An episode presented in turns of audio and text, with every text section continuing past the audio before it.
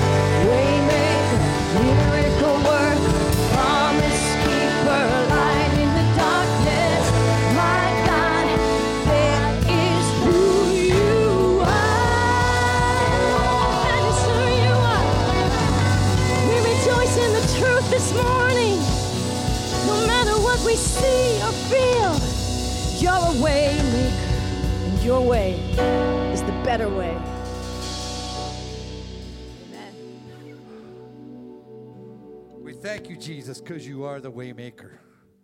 You are the healer. You are the great Son of God. Who, as we look to this, as we begin our Advent season, we look towards the birth. We think about all those years that the whole earth was waiting for God's answer when is the Savior coming? And as you told the prophets of old, hold on. The prophet told us, hold on. The day is coming. Let us remember that. Hold on, for you still are God. In Jesus' name we pray. Amen. Please be seated.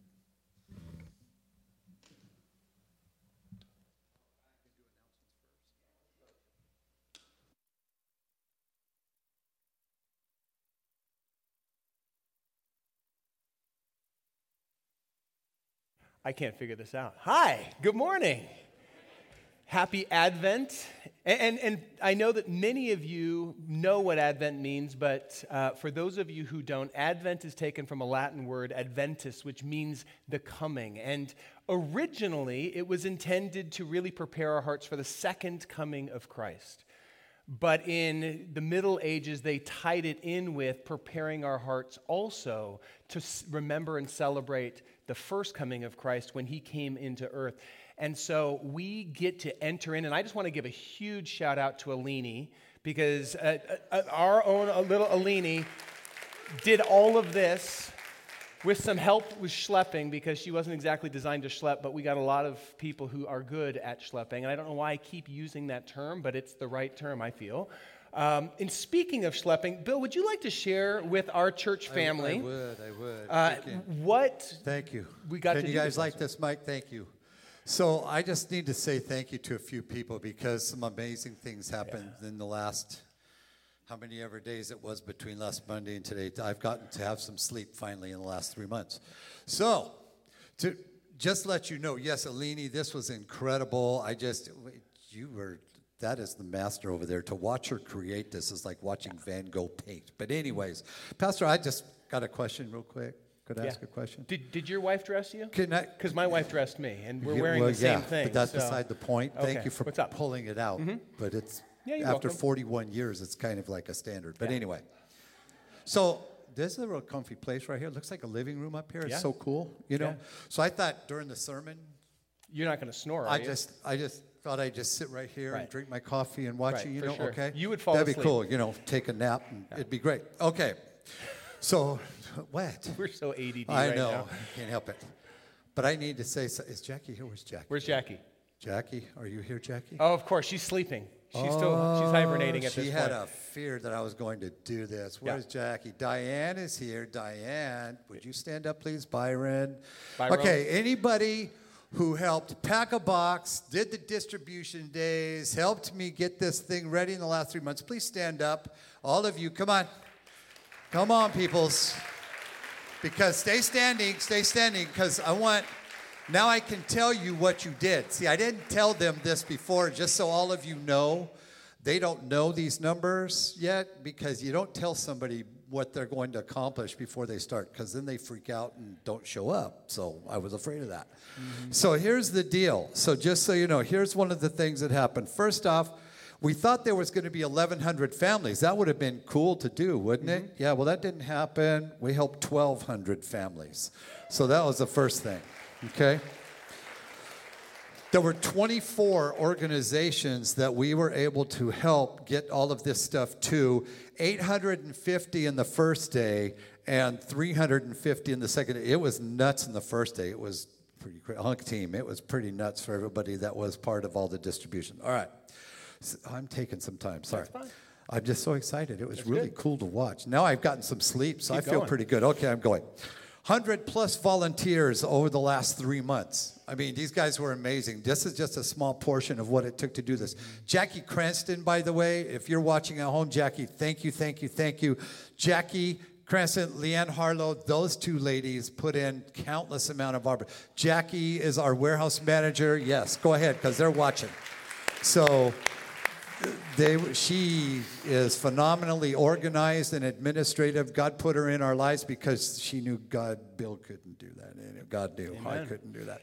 So then, and Leanne Harlow took my place for shopping because evidently Bill decided to take a small little fall and he couldn't do it. But anyway, so thank you to Leanne Harlow. I know she's watching. Please say thank you to Leanne because she shopped for the next number that I'm going to give you. So, in all, all of that stuff that was accomplished, here's the number of meals that that served. Okay, go ahead and flip it up there 39,600 meals were served. See, now you know why I didn't tell them beforehand. I didn't want anybody going, yeah, I'm not going. That's crazy. Anyways, in two days.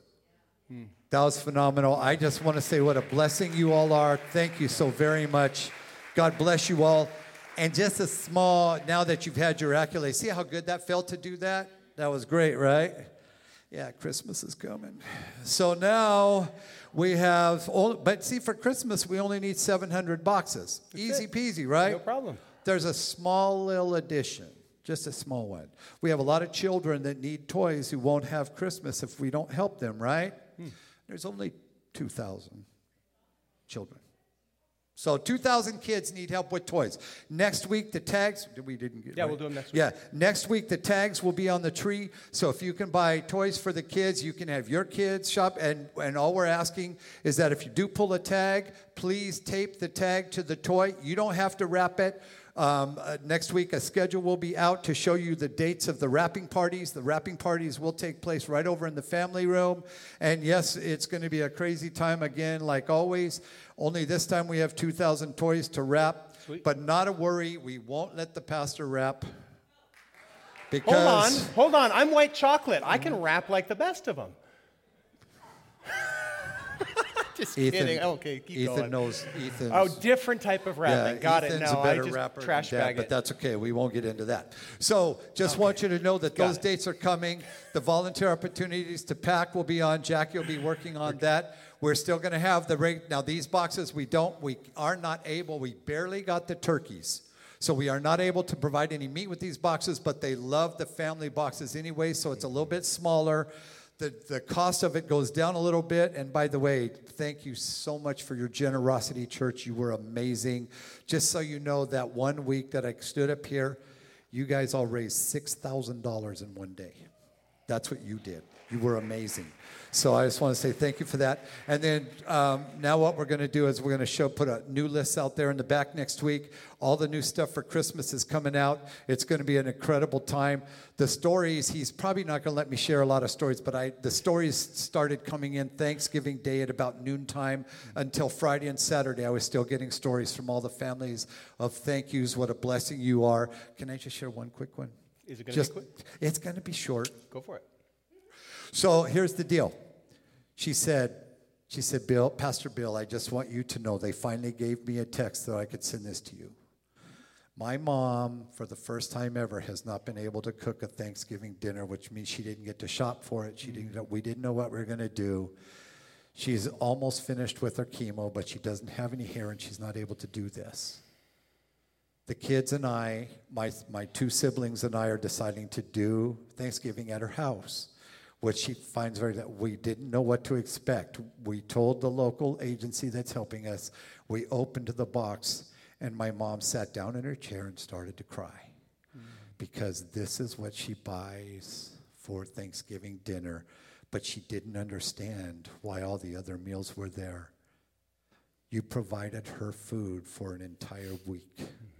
And so for that, we are really grateful. Thank you for the Merez family. Guys, that's one of like 40 that I received. That's the impact you're making. It's those families that we don't know about, we take for granted a lot. And I just want to say thank you for, for being such a blessing to so many people that you don't even know. God bless you all. Keep up the good work. Awesome. One of the things I love, Bill, is that on the year that you accomplished more than any other years, you physically couldn't do any of that. And so it was truly God's provision of you stepping up to help, God's provision not only of the 6,000 that you guys generously gave, but he, he kind of supernaturally provided all that was needed in order to pay for all of that. So, guys, thank you for that. And I'm really looking forward to getting to work, you know, work together to care for a lot of other families. If you decide, you know, it's, it's Cyber Monday tomorrow and I'm just uh, on a shopping spree and you want to buy some toys for young kids, go for it. You can bring them next week. There's gonna, we're going to have that pirate's chest out there open. You can just throw them in there. Um, or you can wait for the tag tree to figure out a, a specific toy. Um, with that, today we are going to begin our four week Advent preparation, both for Christmas time to prepare our hearts to celebrate the true reason for this season, as well as to prepare our hearts knowing that Christ is going to return and, and he will make things, all things new.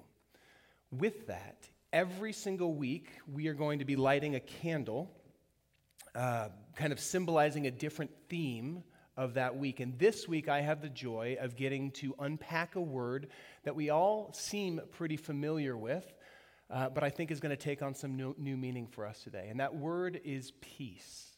Now, when I say the word peace, what comes to mind for you? Jesus. I heard Brad go, I would say that pretty much sums up how a lot of us feel about peace. I was talking with uh, Tony and Bev, and they have their, th- some of their kids and grandkids. Their house has some mold in it, so they're all in their house, and so their house is full of lots of noise. And they said, We came to church for peace and quiet. So that's how they define peace.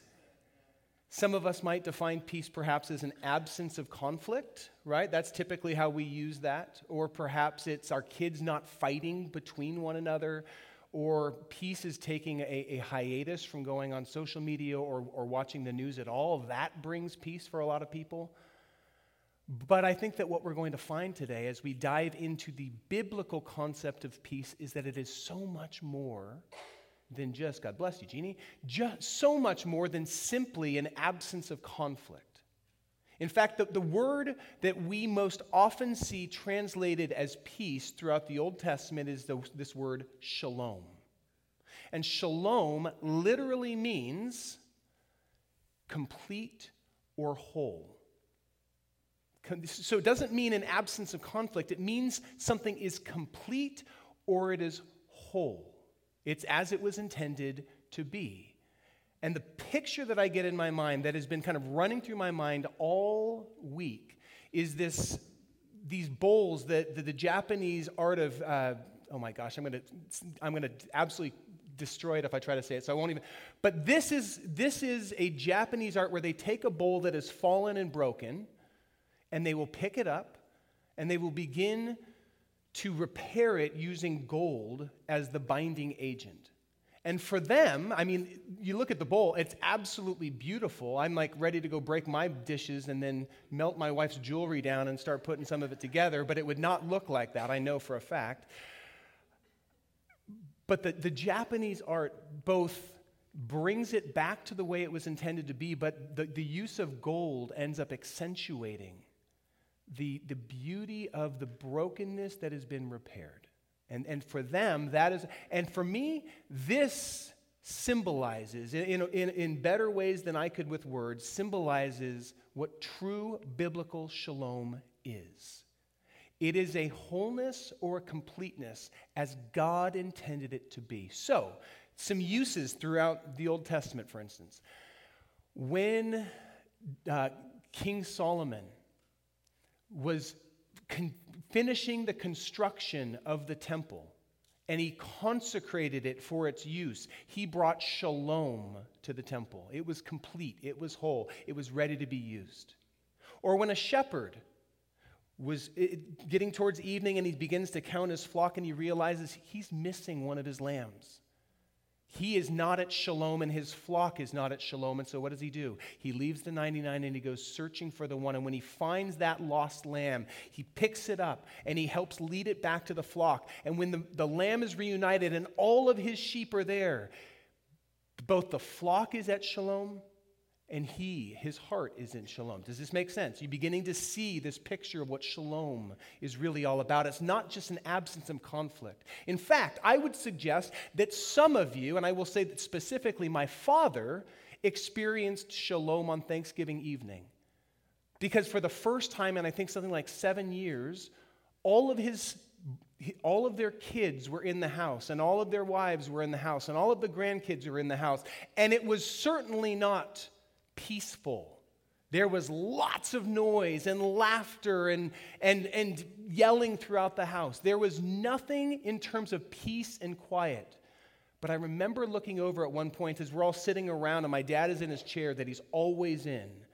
And he's sitting there. My dad has Parkinson's.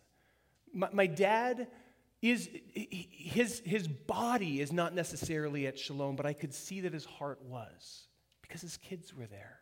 And in the midst of the chaos, there was a peace because his family was together. And some of you may experience shalom when a child who has been kind of, your, your relationship has been strained, and your kid comes home to have a meal with you. Maybe it didn't happen at Thanksgiving. Maybe there's a longing for that at Christmas. Or, hypothetically, when a father loses his temper and yells in his home, he shatters the shalom. When he's able to humble himself enough to apologize to his spouse or to his children about the way that he lost his temper, that is bringing shalom back to his home. You're starting to get the picture. Oftentimes we think of shalom or, or, you know peace being between kingdoms, and we think that that means that shalom is summed up when it comes from kings to kings as simply a putting down the weapons, signing a truce, and stopping fighting. And that's a portion of what biblical shalom was like between kingdoms, but in reality, it was supposed to be so much more. Biblical shalom was not only when they put their weapons down, but it was when they began to move towards one another and say, How can we work together? For the betterment of both of our kingdoms. And that, by the way, was the intent of Israel's kings. When God appointed them as king, the intent was that they would bring shalom not just to the kingdom of Israel, but to the whole world, to the kingdoms around them. But that rarely happened. And so, when Isaiah, who is one of the prophets, began to look forward, he had this vision of a king who would come, sent by God, who would usher in not just a momentary shalom, but an eternal shalom. And if you want, I'd, I'd love for you to turn to Isaiah chapter 9 with me, because I want to read this, and it's something that you're going to be very familiar with. If you're looking for Isaiah, if you open your Bible right in the middle, Isaiah is right towards the middle. If you find yourself in Psalms or Proverbs, go right. If you find yourself in the New Testament, go left. Isaiah chapter 9. I'm going to begin reading in verse 5.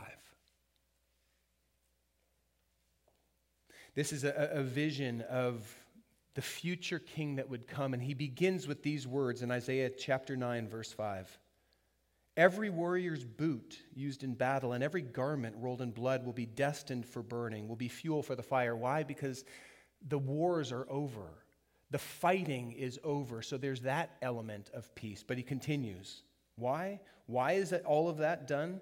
For to us a child is born, and to us a son is given, and the government will be on his shoulders, and he will be called Wonderful Counselor, Mighty God Everlasting Father, Prince of Peace. That word peace there is shalom, Prince of Shalom. Of the greatness of his government and shalom, there will be no end. That is the picture that Isaiah has of the future king of Israel who would come sent by God and usher in not just a momentary peace, but an eternal peace. And guys, we know who he was talking about, don't we? Don't we? Oh, okay. Sorry. For a second there, I thought that I was talking to myself. Um, we know who, who's the name, and this is the, the, the typical question the pastors ask. You all know the answer to it, right? Who's he talking about?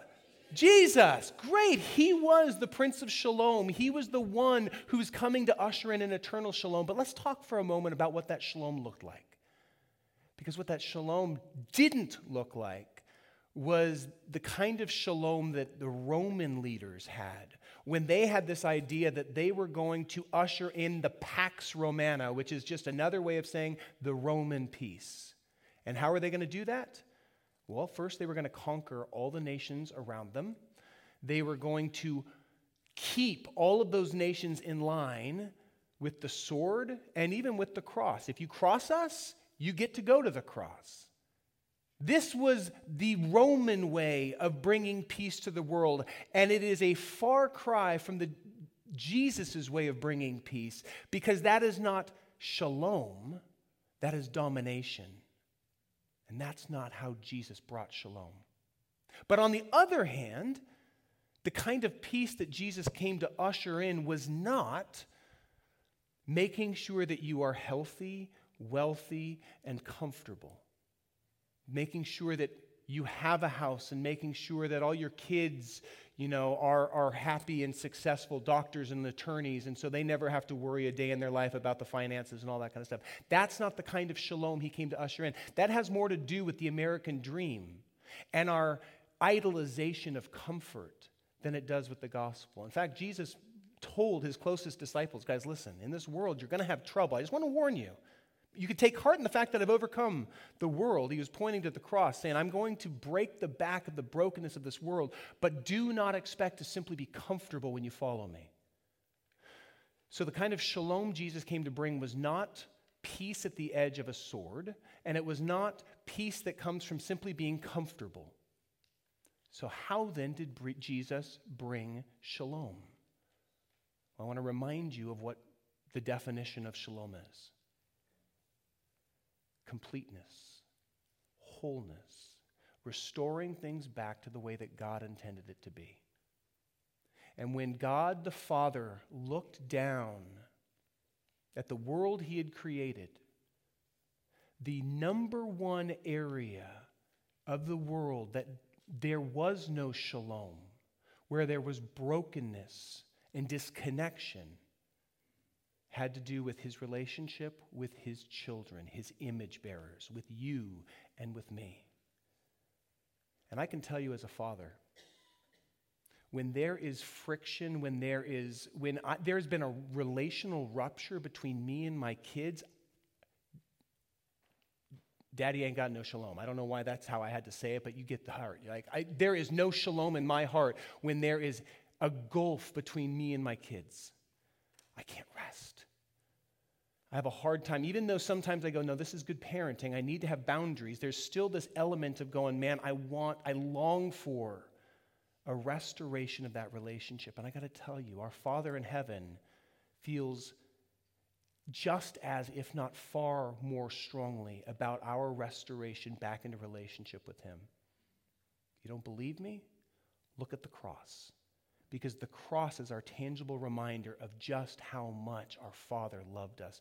It is a tangible reminder of the length that He would go to to repair the gulf between you and Him, between me and Him, that our sin had caused. And so, because of that, and I'm going to invite you to turn way towards the end of the Bible to the book of Colossians, I want to look at the way in which Jesus ushered in peace. Paul's going to explain it to us in Colossians chapter 1. If you're looking to get to Colossians, you, you got, the, you got Acts and Romans, and then you go uh, Philippians, Ephesians, oh my goodness, General Electric Power Company, Galatians, Ephesians, Philippians, Colossians. So we're going to the last one, all right? That's how I remember it General Electric Power Company. You're welcome. That you don't have to go to seminary now. You got, you got all the tricks. Colossians chapter 1, verse 19. For God was pleased to have all of his fullness dwell in Jesus. And through Jesus to reconcile to himself all things, whether things on earth or things in heaven, by making peace. How? Through his blood shed on the cross. Once you and I were alienated from God, and we were enemies in our minds because of our evil behavior. But now, he has reconciled you by Christ's physical body through death to present you as holy in his sight, without blemish, and free from accusation. That is who you are. Why? Because our waymaker, our big brother, Jesus the Christ, the anointed King, the Prince of Peace, willingly entered into our reality. And rather than taking a sword to all of his enemies and reestablishing the throne of, of Israel and making Israel great again, he said and he sacrificed himself for us. That's how he restored us back into relationship. That's the foundation of our relationship. Guys, I'm well aware that I am not standing in the presence of perfect people and you're not looking at a perfect person. Every single one of us has stumbled, rebelled, fallen flat on our face and shattered our intimate connection with the Father. But He is not willing to re- let that gulf remain. And so Jesus restored us. Jesus gave us the ability to be restored back into relationship with the Father. And if you are still kind of holding Him at arm's length because you don't feel worthy, first, join the club. Every single one of us are unworthy, but that's what makes this a gift and not payment for good behavior. You don't earn a gift. And the grace of God is a gift that you could have never possibly earned or paid for in your own right. So, what kind of shalom did Jesus bring? He brought a restoration of relationship between us and the Father. But that's not the whole story. Because upon restoring us back into relationship, He also restored the purpose for which God made us in His image in the first place. And that is to represent His heart to the rest of the world. And here's the beautiful thing in restoring us back into relationship with the Father, He restored us back into the family of God. And I will tell you that just, you think your family is dysfunctional? Some of you are like, oh, yeah, I just experienced dysfunction in my family. Guys, we, the family of God, is made up of so many different people from so many different walks of life different skin color, different political philosophy, vote differently, you act differently, you talk differently, you view the world differently. Different things matter to you. And it's so easy for us to begin to focus on how we disagree and how different we are. In fact, that comes naturally to us as human beings. We spend so much time defining ourselves by how we're different from other people. Well, they're like that, but we're not like that. We don't think that way.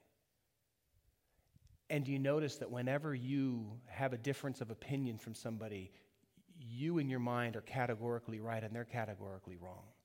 That is a natural arrogance that just, we don't have to work for that. That comes naturally to us.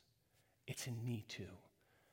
But here's the beauty Jesus didn't just bridge the gulf between us and our Father, He actually begins to br- bridge the gulf between us and people who are very, very different.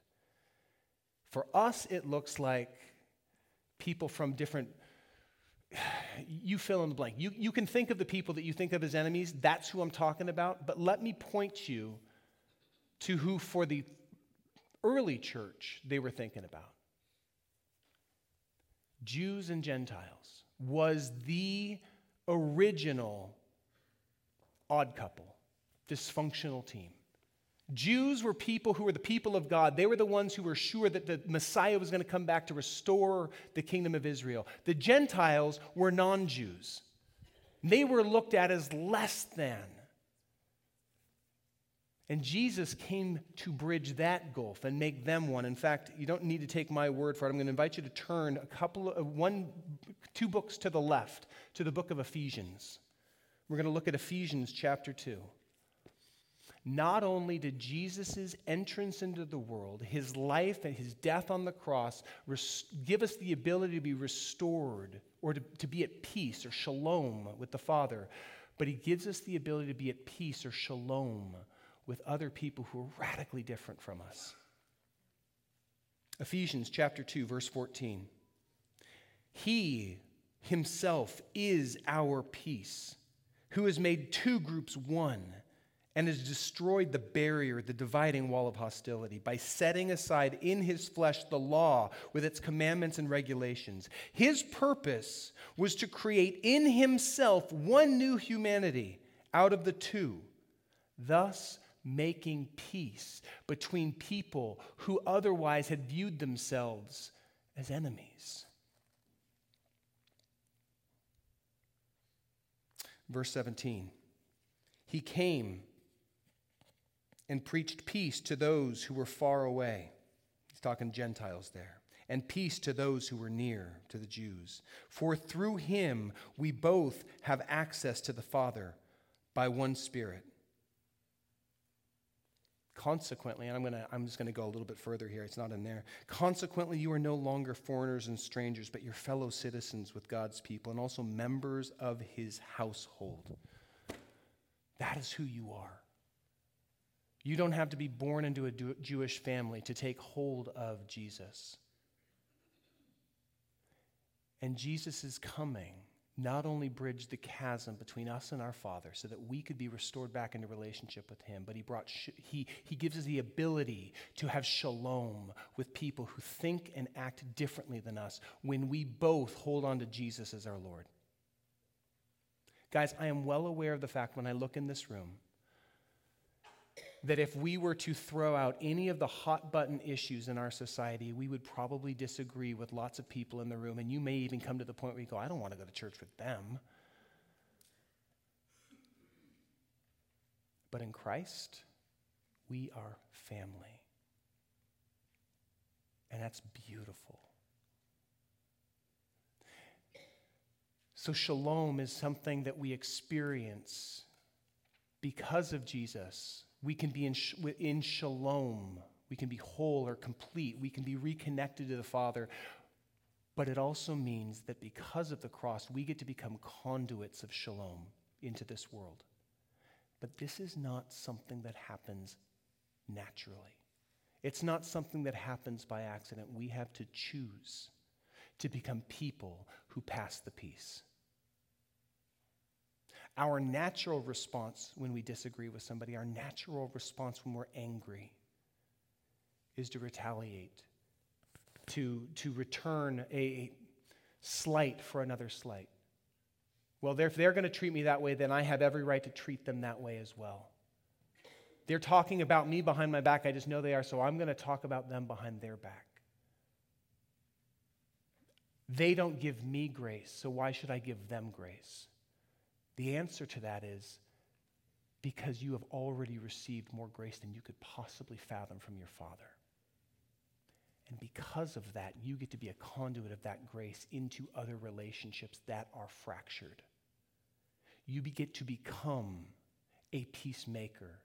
And this is what Jesus said in his Sermon on the Mount. He, he looked out at that crowd and he said, Guys, blessed are the peacemakers.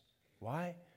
For they shall be called children of God. You want to be a son or a daughter of God? Then you get to be a peacemaker. Somebody who helps cultivate shalom, somebody who gets to be a conduit of shalom into the relationships that you have. Yeah, you could totally focus on the differences. You could totally return a slight for another slight. Eye for an eye, tooth for a tooth. But as a child of God, that's not what you are called to do. You're called to make peace. You're called to pass the shalom on.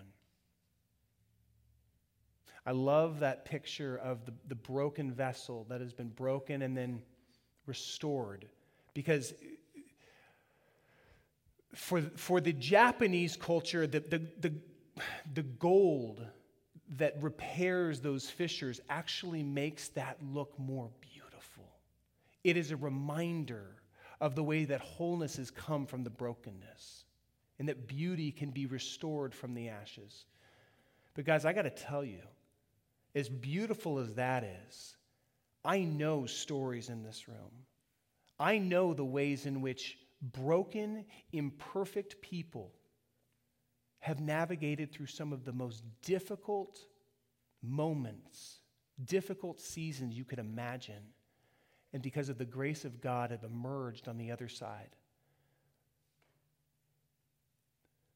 with a new appreciation for the grace of God and, an, and a renewed purpose that they get to be conduits of that peace. And I just want to invite you to hear one of those stories today.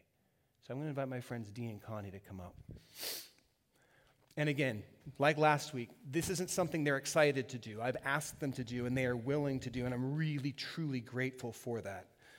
Um, so, would you welcome my friends Dee and Connie?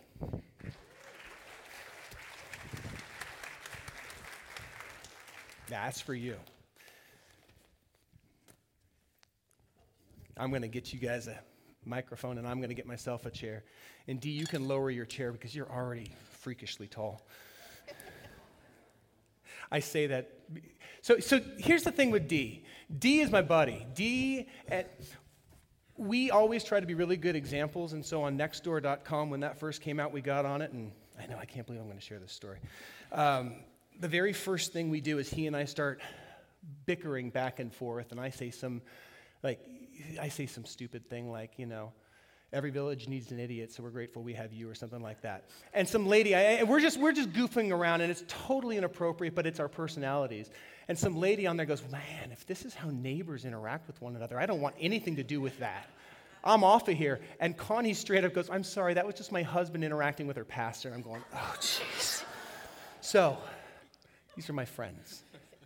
Um, I would love to begin just by giving you an opportunity to share um, briefly. I know that you guys have experienced a kind of a, a brokenness of shalom in your marriage, and I'd just love to kind of briefly, we don't want to belabor it, but share a little bit how the shalom was lost in your marriage. It was me. Yeah, go, go ahead. You're on. Um, the, how did it start? Uh, it, it, it's- it starts by, by, uh, by turning away from what you know to be the truth. And uh, I could sit here and tell you that uh, I destroyed my marriage because of all the pressure I had trying to be a provider and, and dutiful uh, son and earn my father's respect and can perpetuate his business plan. And I could tell you all those things that were proximate cause, but they really weren't. It was, it was my decision ultimately to, um, to deny the truth. And that was the beginning of the destruction of my marriage. Uh, we, we divorced uh, probably 11 years into our marriage. We had four daughters uh, who've blessed us so far with 13 grandchildren. Um, suffice to say, it was uh, a bunch of bad decisions, Eric. And that's what uh, brought on carnage for a long time. It destroyed the trust that I had.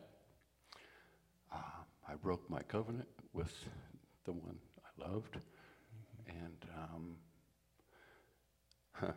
so it, it, it brought a lot of pain to my children and to our family. And uh, it was like that bowl before it was fixed. But God is good. So, 11 years of marriage, you find yourself divorced, and I know that there's a lot of us, for a lot of couples, that's the end of that story. Then becomes the very difficult process of how do we raise children together when there's no way we can be together. How long were you guys? How, wha how long was that gulf between 15 years we were divorced. You were divorced for 15 years. You had four daughters. You lived in proximity to them, but in reality, you weren't. There was no shalom in your marriage. The, the broken pieces on the ground. Correct. That should have been the end of that story. And from the from the way that the world approaches it, that was the end. So how on earth is that not the end? How did you go from being that broken bowl to being a bowl that God began to put back together. How does, because I know that 15 years after you got divorced, you chose, you chose to, to remarry this lug. Good, how, how does that happen? It took 15 years. um, it- it was a long, hard process. I had a lot of support. I worked in a Christian school, a lot of um,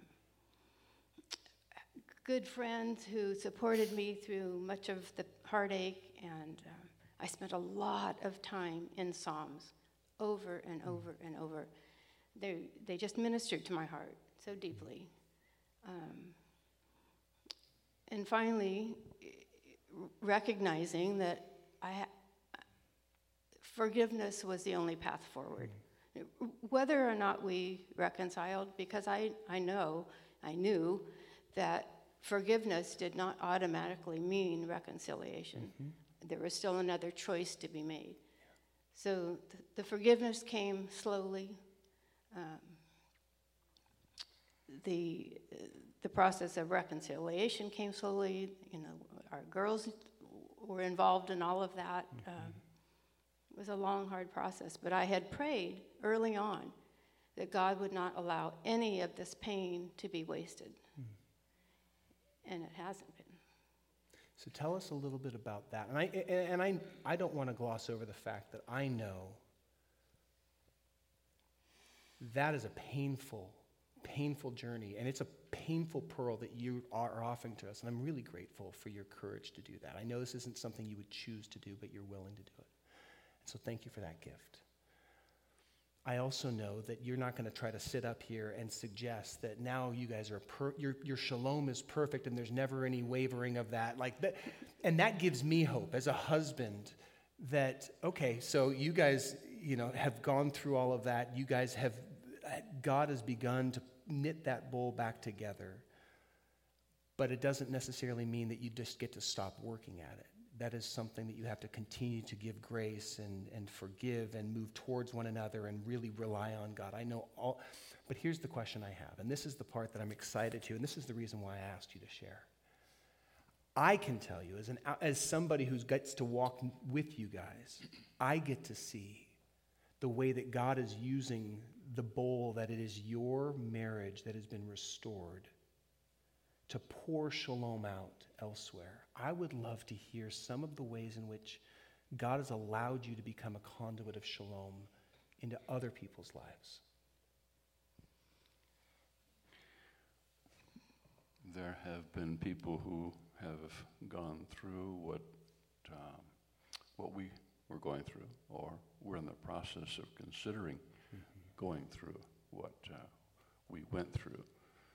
And God gave us the opportunity to, to speak uh, to them with some degree of experience, what the uh, final result of those poor decisions were going to uh, manifest and, in how they're going to create carnage, how they're going to create brokenness, how those decisions um, are going to separate them from their faith. Uh, and, and warn them about that and, uh, and encourage them that God can restore anything. We have walked with a, a, a couple of other couples. Um, we have a family member right now who um, we're in prayer for. Um, so, yeah, God has brought us people uh, our, within our small group, just um, wherever we turn. Mm-hmm. There are hurting people. I absolutely love, generally speaking, I love the way that God uses broken vessels as opposed to perfect vessels because then He gets the glory. I love the way that He lets the scars show a little bit because it makes it safer to trust what's coming out of that vessel. And I got to tell you guys, you you have been a, a source of shalom for my family, both just for the ways that we get to do life together, but from the ways that I, we get to learn from you and from the wisdom. I know, Dee, it's shocking to say this, but from the wisdom that you have shared with me. And I love getting to see the ways. No, I'm I'm not even going to, you know, I am just so unbelievably grateful for the ways that God has restored and is in the process of restoring your shalom. And I'm grateful for the ways that it has blessed so many, including my wife and I, including my family. I'm grateful for the ways that you come alongside other hurting people. You're doing that right now with a, a couple that I truly love. And I'm so thankful that you were willing and available to do that. Just because shalom is broken doesn't mean that it is gone. We, ha- we serve a God who has the ability to bring beauty out of the brokenness and to deepen our ability to pass shalom on as we begin to become more familiar with it in our own lives. And so I would love for you, and I, this wasn't part of what we were planning, but would, would you pray over us? And anybody right now that is just feeling like, man, I need shalom in this area of my life. In fact, if that's you, if you if you recognize right now in your life there's an area that you desperately are longing to see shalom in that is not currently the case, would you join me in standing up?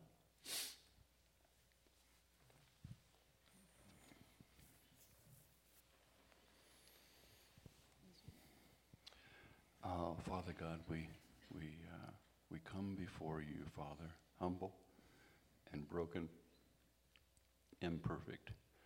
Uh, and you knew that from the beginning. And you provided for us that opportunity to simply receive the grace that you have readily available for us. So we thank you, Father God, for that grace and that opportunity. So we, we ask, Father God, that you, you forgive what it is we have broken, that you mend what it is we have destroyed, and, and that you restore beauty for ashes, Father God. Uh, for what, uh, what we meant for bad, you're able to use for good. And we just humbly, humbly come before you, Father, asking for your forgiveness for our failures, that you might restore into us the process of shalom and your perfect plan. And it's in Jesus' name we pray these things. Amen. Amen. Thank you. What we do during Advent season is we light candles to remind us of these things. And so I'm going to invite you uh, to come and light the candle of peace. So. Here, I'll take the. Keep the mic.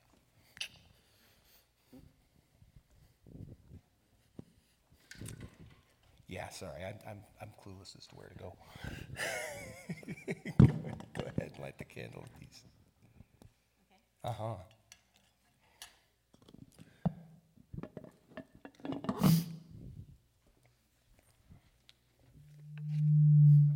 Gee, hold on, don't go anywhere yet, because I, I have something for you. I, I am not, I, I would have loved to be able to break a bowl, which I have a spiritual gift of deconstruction, um, and then mend the bowl, but I don't have that second part. We're putting it back together. But one thing that I do have is the ability to pull logs apart. And so one of my joys in life is getting to go looking when I'm walking in nature. Yeah. Uh, for examples of the way that God brings beauty from the ashes. And this is from a tree that, as you can tell, burned in a forest fire, fell over. The elements began to, to rain on it, and for a long period of time, let's say 15 years, it, it began to look like it was disintegrating into nothing but mulch.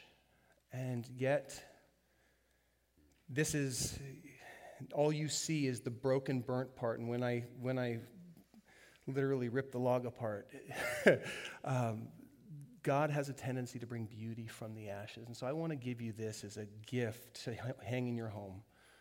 Here, I'll give it to the tall one. Um, just as a reminder that, that not only does God bring beauty out of the brokenness, but He He's working even when you can't see it.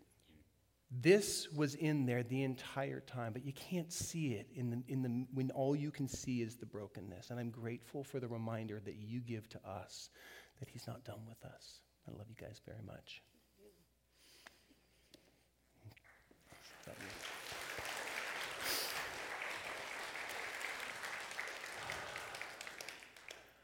Dang it, Christmas is supposed to be lighthearted. Come on.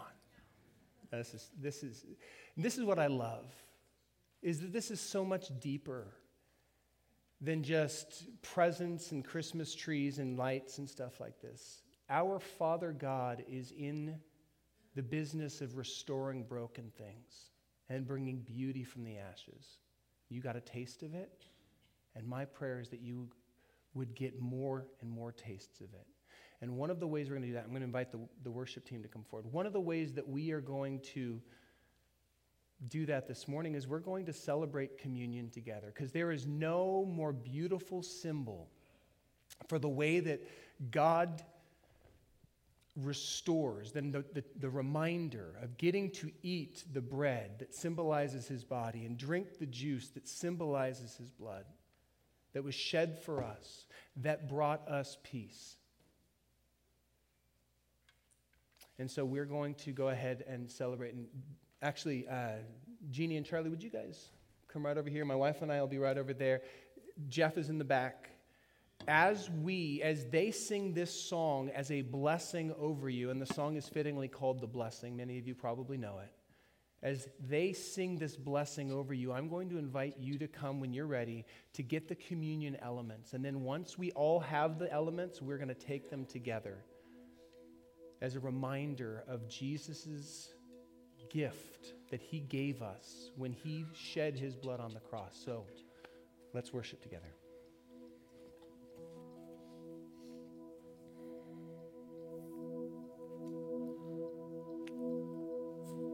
The Lord bless you and keep you. Make his face shine upon you and be gracious to you. The Lord turn his face toward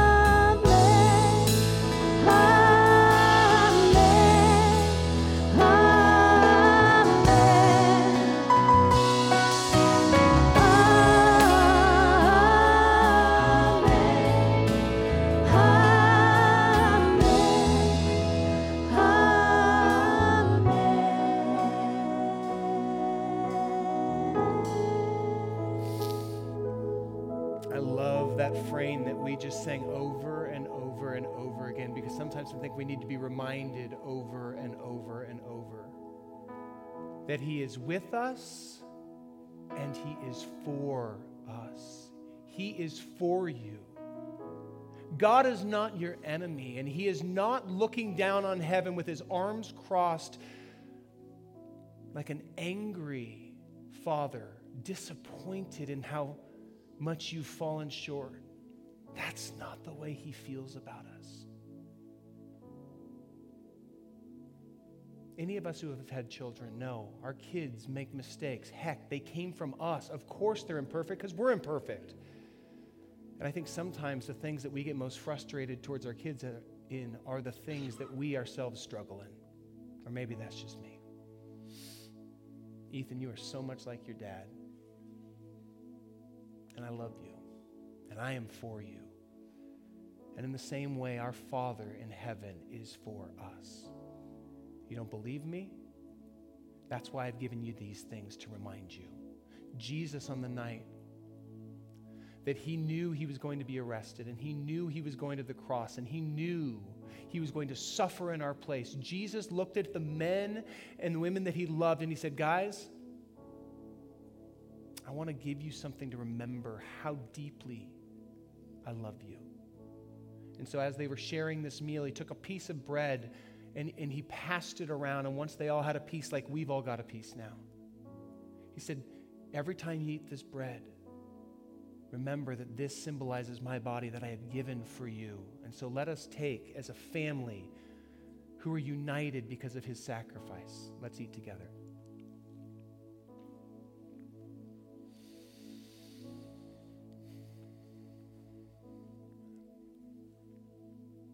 And then he took a cup.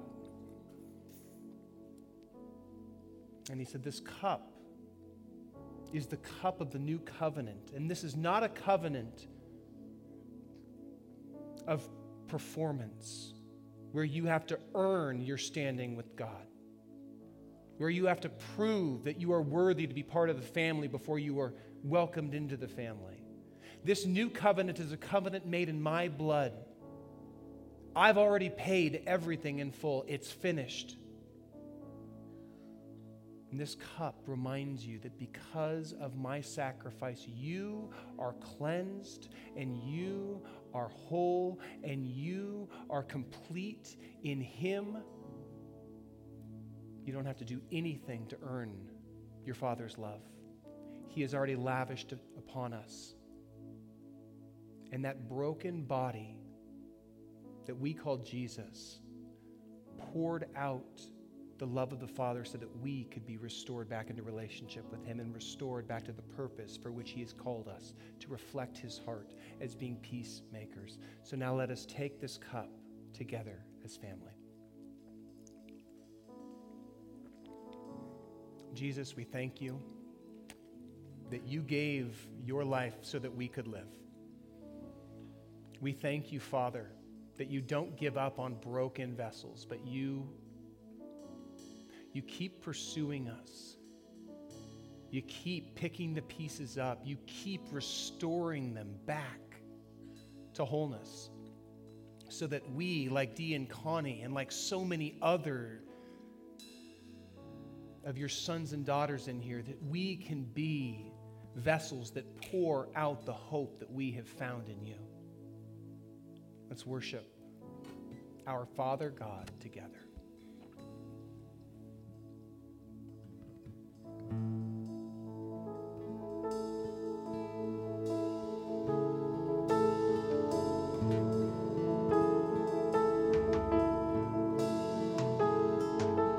I just want to speak the name of Jesus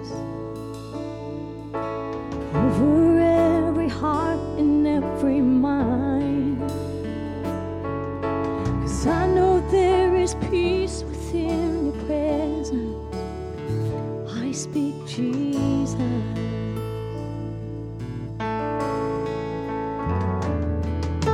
And I just want to speak the name of Jesus. Till every dark addiction starts to break.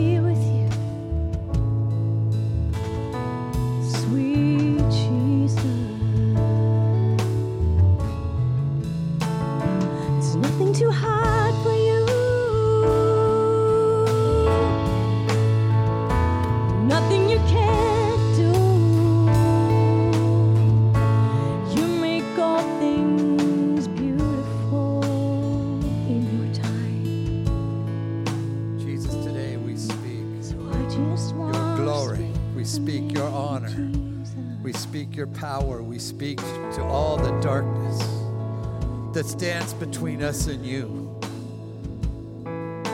For my family, my friends, my, my people that are just looking out there and wondering where the next payment for rent is going to come. For those that are wondering where the next healing is going to take place. Whew. For the bodies that are feeling pain. We, we reach out to the great physician because we know when we speak the name of Jesus, there is nothing, nothing on this earth more powerful than that name. And it is in that name that every knee shall bow and every tongue confess. confess. So this day, God, as we speak the name of Jesus, we speak to the darkness, depression, addiction. We speak to all of those things that are trying to hold us back from speaking that holy name. We thank you for this place. We thank you for your Son, O God, who gave his all for us. We ask you for those that are out serving us in whatever uniform they're wearing this day, protecting our cities, our forests, our counties, our country. Be with them, oh God. Watch over them. For some of them, speak that name in places where a lot of us would never go. So we watch, we ask that you watch over them, oh God. And here at home, for the pastors in the churches of our cities, they wear a target that most of us don't even know about for their families. We ask for hedges of protection, for armies of angels to watch over them, to protect their children. God, we ask that you fill our principals, our schools, our teachers, for those in our educations that they're dealing with the young minds, the young generations that you would allow that helmet of salvation to gird them and to watch over them, protect their minds. God, we're asking today that you would hold them up in your them and protect every family member that uh, we are all thinking of who does not know you this day. Father, let them not let the media drive them from you. Let not the media be heard. And if it needs to be an interruption of a blackout, an interruption of a oops, somebody turned off the wrong switch at the city for this, this section. Let your message go out, God, in our neighboring, in our contacts, in our opening doors for people. Help us, oh God, to speak the name of Jesus wherever we are going. And we ask all of these things in that holy name. So shout Jesus from the mountain, Jesus in the streets,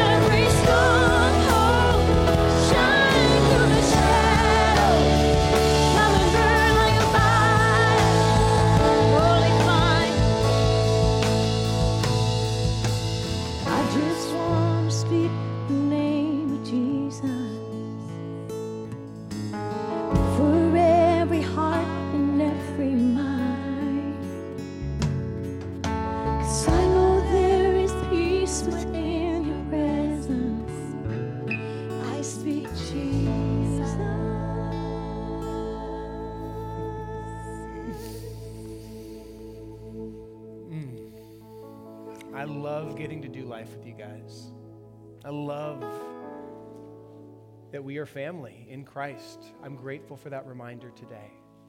I'm grateful for the reminder that regardless of where you happen to find your life or the state of your relationships, God's not done with you. He hasn't given up on you. And He is in the process, and this is my prayer for us, is that He would continue to pour shalom into your life. Not just so that you can hold on to it for yourself, but so that you can pour shalom into others' lives. If you are carrying something heavy right now and we can join you in carrying it, please let us know. There's connection cards in the seat back in front of you. Or if you're at home, you can just email pastor at lighthousecommunity.com. Let us know how we can walk with you. Or if you have a story, like Dee and Connie have a story, and you go, I want you to know who you're walking with, I would be honored if you would share that, even if it's a pearl of great pain. Jeff and I are grateful that we, who are ourselves messy people, get to do life with other people who are in process of being redeemed out of the messiness of life. If you have offering, you can absolutely put it in the boxes in the back, you can give online. But I want to, I want to pray this, what we just sang, and it's a prayer that's found in Numbers chapter 6. This is the song that we sang a, a, a few minutes ago, that blessing song. This is where it comes from, and I want to pray this over us as a family. So if you would bow your heads with me. May the Lord Yahweh bless you and keep you. May the Lord Yahweh make his face shine on you and be gracious to you. May Yahweh turn his face toward you and give you shalom. I'm reminded and I will remind you that that is not an individual prayer. When you read you in Scripture, it's typically more like the Midwestern y'all. So may God give y'all shalom. I love you. Have a wonderful week.